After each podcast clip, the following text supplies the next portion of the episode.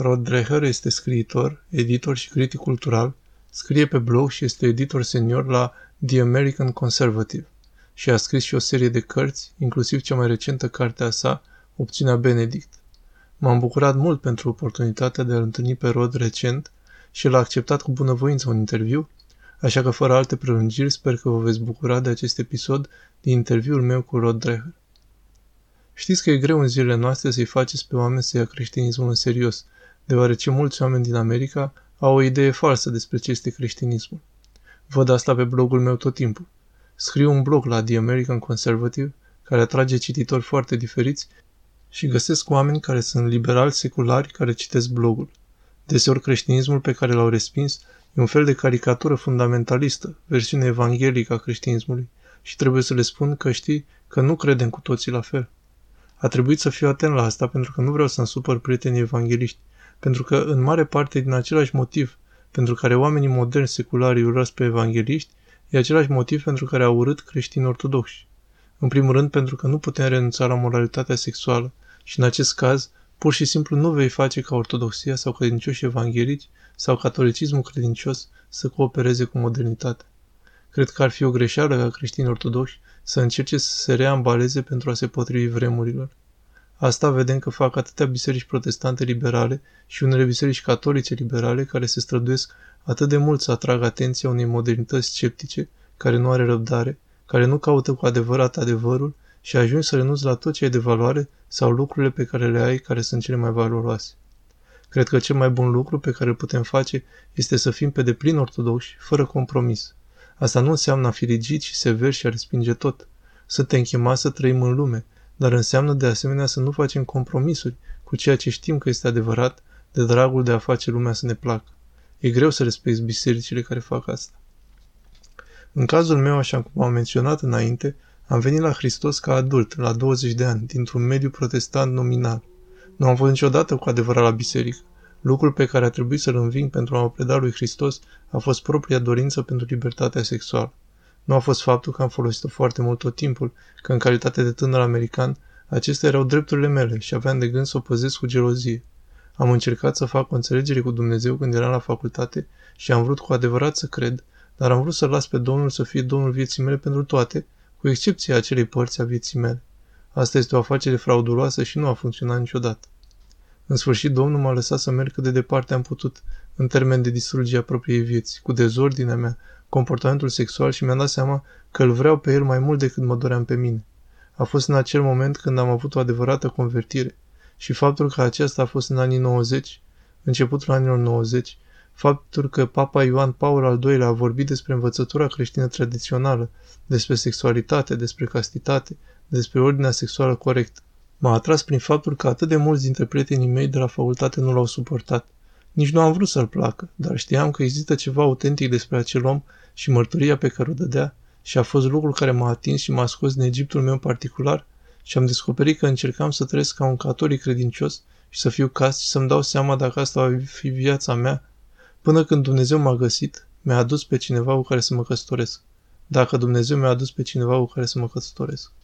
Am petrecut trei ani trăind în acel deșert, luptându-mă la mărturisire, pocăindu-mă și în cele din urmă am întâlnit femeia care avea să devină soția mea și am putut să văd ce a făcut Domnul pentru mine prin trăirea în castitate creștină pe care a permis-o sau prin viața mea de ascet. A fost involuntar.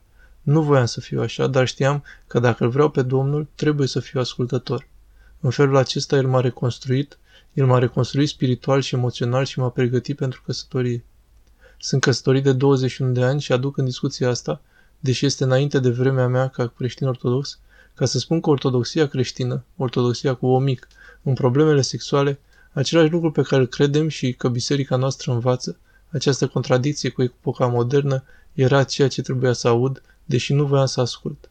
Faptul că Papa Ioan Paul al II-lea s-a ridicat cu integritate într-o lume care îl considera lipsit de realism și poate chiar odios, pentru că învăța ceea ce ne învață Scriptura despre sexualitate, asta a fost lucrul pe care trebuia să-l aud. Și nu e doar tulburarea sexuală, ci pentru că trăim într-o cultură foarte lacomă, o cultură foarte materialistă. Avem nevoie să auzim adevărul întreg. Întregul adevăr și nimic altceva decât adevărul de la pastorii noștri, preoții noștri și episcopii noștri, ca creștini ortodoxi. Cred că acesta este lucrul pe care îi va chema pe oameni. Mulți oameni sunt ca tânărul bogat din Evanghelie. Ei doresc toate beneficiile psihologice ale creștinismului și de a crede că Dumnezeu este acolo nu vor să ofere nimic. Văd că creștinismul este ceva care este doar terapeutic. În cartea mea Opțiunea Benedict scriu despre opera lui Christian Smith. Este unul dintre cei mai cunoscuți sociologi ai religiei, care predă la Universitatea Notre Dame. Christian Smith, în studiile sale despre creștinismul american, în special în rândul tinerilor, a identificat că creștinismul american standard este pseudo-religie, o numește deism moralist terapeutic și el zice că acesta ocupă limbajul instituțiilor din creștinism, dar nu este creștinism. Este acest tip de religie dulcegăroasă, care spune că Dumnezeu există, vrea să fim fericiți și drăguți cu ceilalți oameni și cam asta e. Ei bine, Dumnezeu ne ascultă. El vrea să fim fericiți și drăguți cu alți oameni. Dar în adâncime, nu asta este creștinismul. Dar acesta este genul de creștinism pe care atât de multe biserici, tot felul de biserici îl oferă din dorința disperată de a atrage lumea modernă, este contrafăcut, va dispărea și nu e de mirare că atât de mulți tineri se îndepărtează de religie dacă acest tip de falsă religie este ceea ce este prezentat ca și creștinism. Ortodoxia este adevărată. Ortodoxia este vie. Când intri într-o biserică ortodoxă, aceasta a fost experiența mea când am fost acolo, am fost pus în fața a ceva care mă depășește atât de mult și m-am îndrăgostit de ea. Am vrut, am știut că sunt în prezența lui Dumnezeu atotputernic. Prima dată când ceva de genul ăsta s-a întâmplat, când aveam 17 ani într-o călătorie în Europa, mama mea câștigase o călătorie cu autobuzul în Europa la o tombolă la biserică și nu a vrut să meargă. M-a trimis pentru că, deși nu eram în niciun fel creștin, voiam să merg la Paris și să văd muzeele de artă. Eram singurul tânăr din acest autobuz plin de bătrâni și abia așteptam să ajung la Paris. Dar în drum spre Paris, autobuzul a oprit la o oră în afara orașului și în acest oraș regional pentru a merge la o biserică veche. Altă biserică veche. Dar nu am vrut să stau în autobuz. I-am urmat pe bătrâni în biserică. Aceasta era catedrala din Chartres, cel mai mare exemplu de catedrale gotice din Evul Mediu. Am intrat în acea biserică cu coloanele și labirintul din boltă. Îmi amintesc că nu știam ce să zic, nimic din experiența mea de tânăr, care a crescut într-un mic oraș din Louisiana la sfârșitul secolului al XX-lea, nu m-ar fi pregătit pentru gloria măreției lui Dumnezeu redată în acea piatră și vitrali. Nu am devenit creștin chiar atunci acolo înăuntru, dar știam sigur că Dumnezeu există, pentru că, cumva în măreția sa, acestei creații a mâinilor oamenilor, știam că Domnul este prezent și că El mă dorea. Nu am părăsit biserica creștinilor, dar am părăsit acea biserică în căutarea lui Dumnezeu. Mi s-a întâmplat din nou când am intrat prima oară la Sfânta Liturghie. Am știut că Dumnezeu este aici și Dumnezeu este acolo, pentru că frumusețea acestei biserici, a liturgiei, a cântării și această închinare, iconografia făcută de mâinile oamenilor, care au văzut dincolo de lumea de aici și care au creat aceste lucruri pe baza viziunilor despre Dumnezeu, au ajuns la mine, dar sub nivelul inteligenței, mi-a prins inima.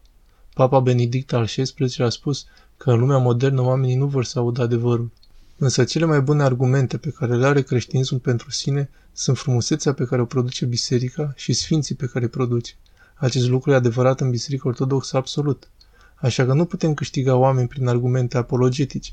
Aduceți înăuntru să vadă liturghiile noastre, să le spunem istoriile sfinților și să încercăm să fim sfinți pentru ei, să vadă ce diferență a mijlocit Iisus Hristos prin Biserica Ortodoxă, prin închinarea ortodoxă ce a făcut în viața noastră. Asta este ceea ce va cuceri oamenii în lumea asta. Nu e o formulă absolută, dar cred că este cel mai bun lucru pe care îl avem.